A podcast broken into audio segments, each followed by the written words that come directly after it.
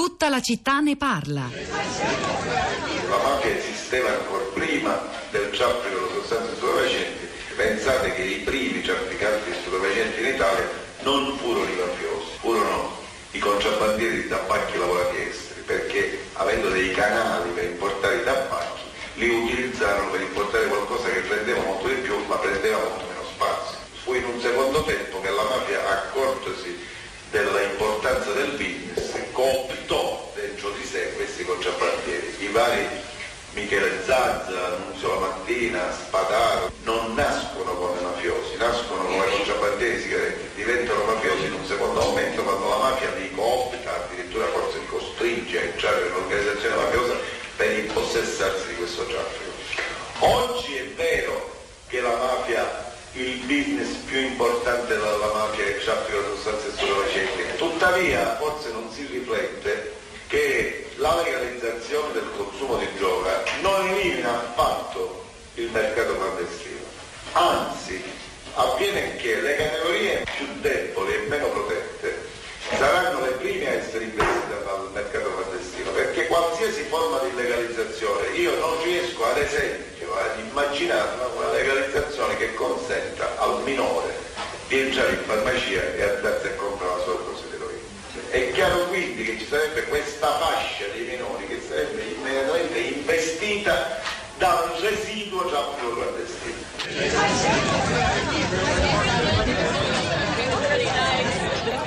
La voce forse l'avrete riconosciuta, è un pezzo storico, era la voce di Paolo Borsellino, era il 1989, Borsellino stava rispondendo alla domanda di una ragazza su cosa pensasse della liberalizzazione delle droghe, lo ripeto, nel 1989 era un incontro pubblico a Bassano del Grappa e eh, la qualità, la, la qualità del, del, del, suono eh, sottolinea quanto, quanto siano storiche e attuali queste parole che ehm, fanno venire in mente insieme ad alcuni degli sms che ci state mandando una, un articolo, un reportage dell'anno scorso che però citiamo spesso perché era davvero bello e, e importante del, di Don Winslow, lo scrittore americano che forse più di altri racconta, raccontato, analizza eh, il mercato mondiale della droga.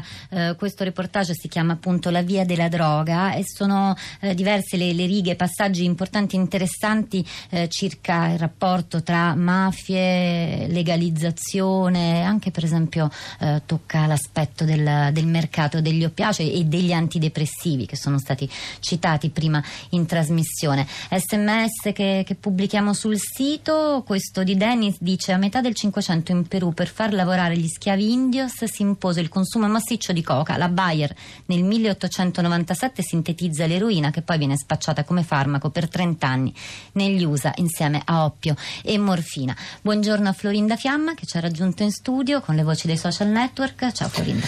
Ciao Rosa, buongiorno alle ascoltatrici e agli ascoltatori. Molti, ci sono molti profili social che sostengono l'uso curativo della cannabis.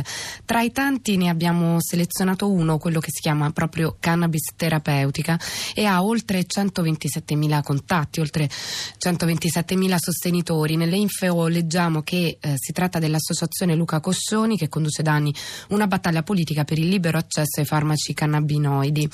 E invece ci spostiamo sulla nostra pagina Facebook, quella della città di Radio 3, dove Giorgio ci scrive un laconico era ora riguardo proprio all'ok della, della Camera all'uso terapeutico. Invece Daniele ci scrive il dottor Bortolo, Bertolotto ha ricordato che l'uso terapeutico della cannabis è giustificato anche dal fatto che l'organismo umano è in grado di produrre gli stessi principi attivi che vengono estratti dalla cannabis. Che sia possibile aiutare l'organismo umano a produrre questi eh, principi attivi? Certo, si può, in modo molto semplice che chiunque è in grado di praticare. Il tutto è stato dimostrato scientificamente, basta ridere intensamente per alcuni minuti e l'organismo produce autonomamente gli stessi principi attivi estratti dalla cannabis. Ma purtroppo questo metodo non fa fare affari a nessuno e la medicina ufficiale non ne parla. E invece Nino ehm, ci porta una testimonianza e ci scrive la cannabis nell'uso terapeutico medico cura alcune delle conseguenze sintomatiche di patologie importanti. Ad esempio, la spasticità della sclerosi multipla, maggiormente invalidante per le capacità residue della patologia, migliorando le condizioni di vita perché funzionale alla cura del dolore, è lecito pensare che sia un protocollo nazionale equivalente per tutte le regioni. Altri sms che pubblico e leggo. Ignazio dice: Abbiate il coraggio di dire che comunque chi fuma danneggia la sua falu- salute, chi fuma la droga ha sicuramente problemi. State mini- minimizzando il tutto e ciò è dimostrazione di grande ignoranza. Eh, ascoltiamo anche che cosa hanno da dire gli ascoltatori che sono collegati con noi. La prima è Luisa da Milano. Buongiorno. Buongiorno. Dunque io ho 85 anni, cominciamo a dire questo, e eh, qualche mese fa, mm, direi parecchi mesi fa, ho seguito una vostra trasmissione che parlava proprio dell'uso della cannabis e eh, diceva che ci sono vari tipi di cannabis, prima di tutto, e eh, parlava della possibilità per esempio di essere curati con tre decotti al giorno di cannabis. Adesso una cosa mi interessava molto perché a quell'epoca avevo dovuto dismettere una cura a base di oppiacei perché mi davano delle conseguenze veramente disastrose. Allora eh, avevo pensato di ricorrere a quello.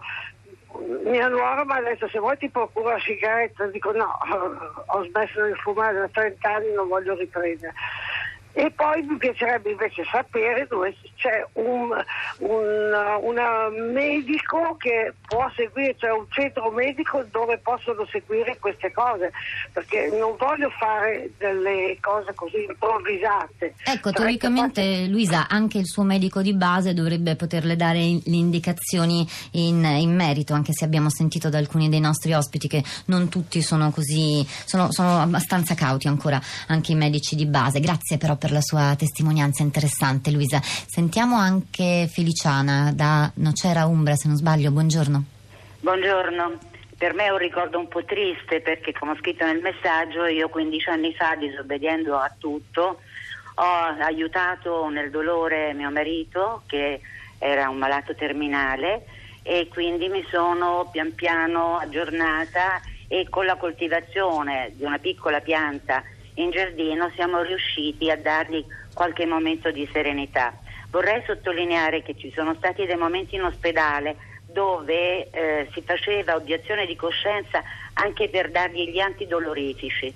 Quindi questa ipocrisia mi addolora tantissimo perché forse chi non vive un'esperienza così forte di un malato terminale non sa che cosa sia il dolore. È un dolore che non ha una, un valore di tempo, non si sa questo tempo quanto duri. Quindi eh, spero che questa ipocrisia che ci circonda, che rallenta invece una terapia contro il dolore sistematica e di buon senso possa dare tanta serenità a coloro che ne hanno bisogno. Grazie Feliciana per il suo messaggio, grazie davvero. Florinda. Un tweet per chiudere, Gustavo, via patente di guida autoveicoli, nautici, aerei, autocarri a chi fa uso di droghe. E noi vi salutiamo, lasciamo la linea Anna Maria Giordano, Radio Teo Europa, che affronta l'intricatissima questione Banca Italia in rapporto alla BCE. Vi salutano Rosa Polacco e Florinda Fiamma a questi microfoni. Eh, di là dal vetro Piero Pugliese, Cristiana Castellotti, Cristina Faloci. Mm, vi diamo appuntamento lunedì prossimo alle 10, tutta la città ne parla.